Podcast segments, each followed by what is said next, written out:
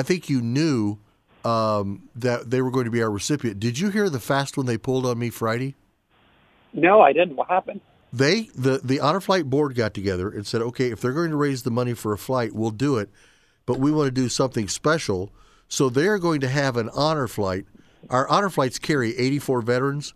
Every veteran on the flight is going to be a Purple Heart recipient. Oh, that's fantastic. Is that unbelievable or what? Yeah, that's fantastic. And I think that so often when we pay attention to what's going on nationally and we get caught up in the controversies and the news cycle of the day, and when you take a step back, the people who are really making a difference um, are, are the local communities who are taking care of their own. And that honor flight that you just described, um, that is uh, beautiful and it's a good thing. Well, we were out there at the lighting of the Christmas tree uh, there on Broadway at Steve Shine's office and and it was five o'clock. We were going to light the tree at six, and at five o'clock, I had Kayla and I had all the members of the Honor Flight Board. Uh, they're in our makeshift studio up on the second floor of Shine and Hardin, and they dropped it on me right then what they were doing with the flight. I was I was dumbfounded. You know, my my first thought was, what an absolutely incredible idea.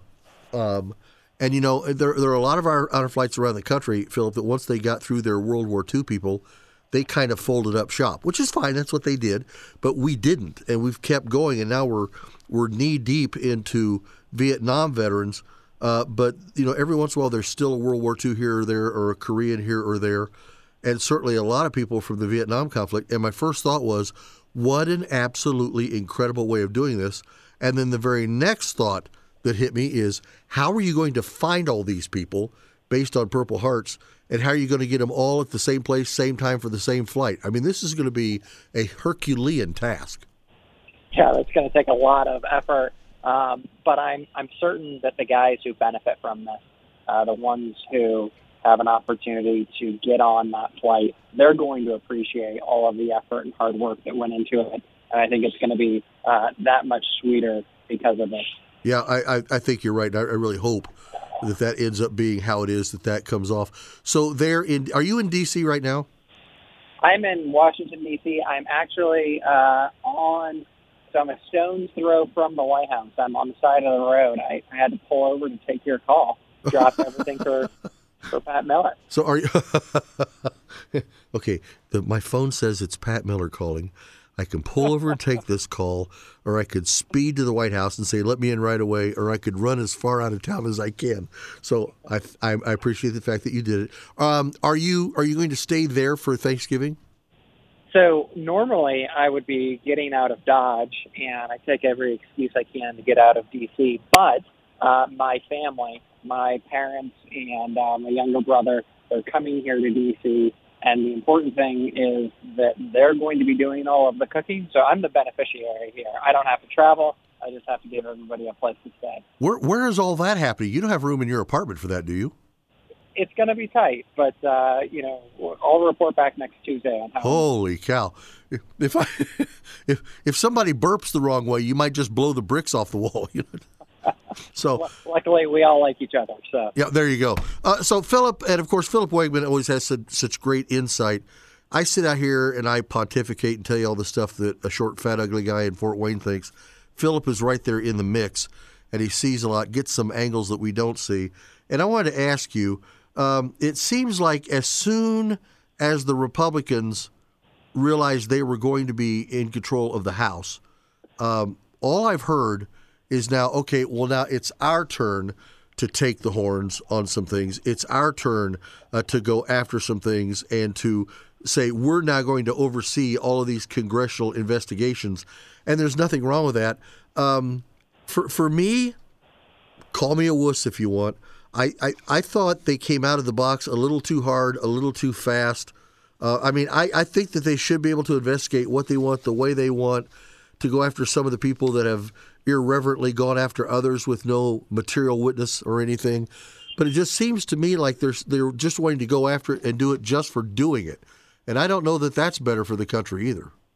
Yeah, you outlined the risk perfectly because no matter how many investigations of Hunter Biden or the chaotic withdrawal of Afghanistan or the origin of COVID occur, those investigations are not going to bring down the cost of gas. They're not going to solve the inflation problem. They're not going to be able to undo any of the harms that have already occurred. And so the risk for Republicans is that while each of these investigations is worthwhile and important, the risk is that all of these uh, investigations suck up all the oxygen. Yeah. And you go into 2024, and the argument the Republicans have is one of, well, you know, we showed you um, some of the shadier things that were going on, uh, but we haven't shown you what we would do if we regained the Senate or Mhm. the White House. Mhm. And so that's the that's the tightrope that Republicans are going to have to walk. Their answer on this is, well, we can both investigate the Biden administration and also legislate. The investigations are just a small portion of what it is that we do. But you're right; they were right out the gate. They were aggressive. They were loud, and um, it'll be interesting to see how all of this plays out uh, because you know the investigation can't um, advance at the expense of you know solving some of these other problems that the American people clearly want solved. Yeah, and and and from my view, Philip, and again, and, and you know, and I've had somebody say to me, "Well, you and Philip obviously talk through all your points before you go on the air together." Uh, no, we don't. Which is why sometimes he says, "Well, Pat, I understand what you're saying, but here's what I think," and then you sound much smarter than me. Uh, but but here's here's one of my fears, Philip, that if we come out and we, I'm talking about Republicans in the House, and we are so doggedly determined that we are going to flip congressional investigations on their head and go after this one and that one and that one and this one. Look, some stuff needs to be investigated. But if investigation becomes the main thrust, the mainstay platform of everything that your party's doing, that's very dangerous because that's not where all of our problems lie. Some, yes, but we got to do something about prices and gas and this and that and making sure that we can hold our head up again on, on a foreign stage again. And here's the thing, Philip. Here's my huge fear, and you got to talk me down from the cliff now. Here's my huge fear.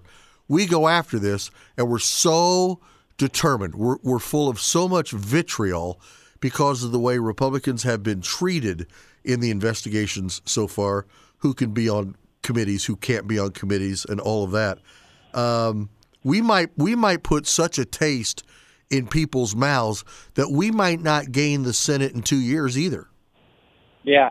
Um, Republicans are going to have to contend with that, but it's difficult, right? Because they walked into election day thinking that they were not only going to have a red wave in the House, but they expected that they could potentially flip some seats in the Senate. And then it didn't happen. And so while the investigations might have been a smaller part of the portfolio, if they did have control of Mhm. Congress and they really could dictate the terms of some of these negotiations with the White House on spending, on um, debt and deficit, that sort of thing, uh, then maybe investigations would take more of a, a back seat. But because they only have a majority in one house, this is an opportunity for them, uh, in their minds, to put some points on the board. And the other thing in all of this is that um, soon-to-be House Speaker Kevin McCarthy, and of course that could that could change. Uh, he was run out of the job last time, but Kevin McCarthy has to placate a pretty conservative, pretty riled up, angry um, right wing. These are guys in the House Freedom Caucus who, frankly, come from pretty conservative congressional districts, and so it's no skin off of their nose if uh, there isn't compromise with Democrats in the Biden White House, so long as they can get a um, you know a scalp to take back to their constituents. And this is the this is the the trade-off here. Um, you know, Paul Ryan was much maligned when he was House Speaker for saying that Republicans needed to demonstrate that they could govern. Um, and he had a heck of a time trying to compromise with the White House when you had Republicans at the same time uh, investigating the White House. It's a difficult political problem, and I think that in order to keep his right flank happy, um, he might let them go hog wild with the investigations. Uh, but you know, the, there's certainly, like you pointed out a second ago, there's a risk that you know maybe you talk too much about Hunter Biden and that turns off moderates and independents, and Republicans are in the same situation in 2024 that they were, um, you know, for the last two years. What What do you think the end game could be? Do Do Republicans come in? Do they? Is the first thing that they do is go ahead and decide who's going to be on which committee and all that, and just let that dust settle, and then let the committees almost seem like they're going forward on their own. I mean, to where it's not like the top three, whoever the top three in the House will be, and they're dictating. Well, now we need to go after this, and now we need to do that. It, you know, would it not be? Would it not be more like like it if we ran committees as Democrats? Uh, uh, as Republicans, the way we wish that they would have run them as Democrats. I mean, I, I get tired of all this central party deciding everything kind of a mentality, and that, that has always bugged me. Mm-hmm. Um, and certainly the trend line through the last couple of speakers, whether it was Boehner, Ryan, or uh, Pelosi, has been to try and concentrate power at the top rather than having um, a robust committee uh, a robust committee system where you've got individuals who are, you know, running the show. I'm not certain that we'll see, you know, a decentralization like some hope, but um, it, it's that they certainly have their people in place. You know, Jim Jordan on judiciary, uh, James Comer on uh, House oversight. These guys are, are going to go after um, the administration, and they're going to turn over rocks every chance they can get. What they're going to be trying to do mainly, and I think that all Republicans are on board with this generally, is they're going to say, all right, well, Joe Biden promised that he had nothing to do with his son's business dealings. Joe Biden promised that he was going to be on the up and up and restore um, our reputation on the world stage well, let's take a closer look at what Hunter Biden did in Ukraine and China. Let's take a closer look at how it was that we uh, were run out of Afghanistan. And they're basically going to try and uh, bloody the nose of the president as much as they can. Um, you know, certainly that makes compromising on other things more difficult, but uh, that seems to be the marching orders of, of the Republicans currently. And, um, you know, to a member, they seem on board, at least in the House. Um, let me ask you this real quick, Philip. This is changing channels completely on you, but I've only got a minute left. With Donald Trump announcing he's running again, with with Ivanka saying I'm not anywhere near it this time, and now with some of the large, the mega donors, the billionaires like Trump, also not hopping in and being on his side, um, are things much more tenuous this time for Trump than they were four years ago? Donald Trump hopes that he can get the nomination without having to do any debates, without having to court donors, without having to do the traditional things that a Republican presidential nominee needs to do to be successful. But um, you noted a second ago, Ivanka doesn't want to be part of the show this time. Yeah. There's also a number of donors who don't want to go along for the ride. And what that signals is that there's some hesitation here. And it's not just the former first family that is concerned about Trump 2.0, you've got the larger Republican ecosystem, which is saying, wait a minute, we just lost in 2022 with a lot of your hand-picked uh, candidates.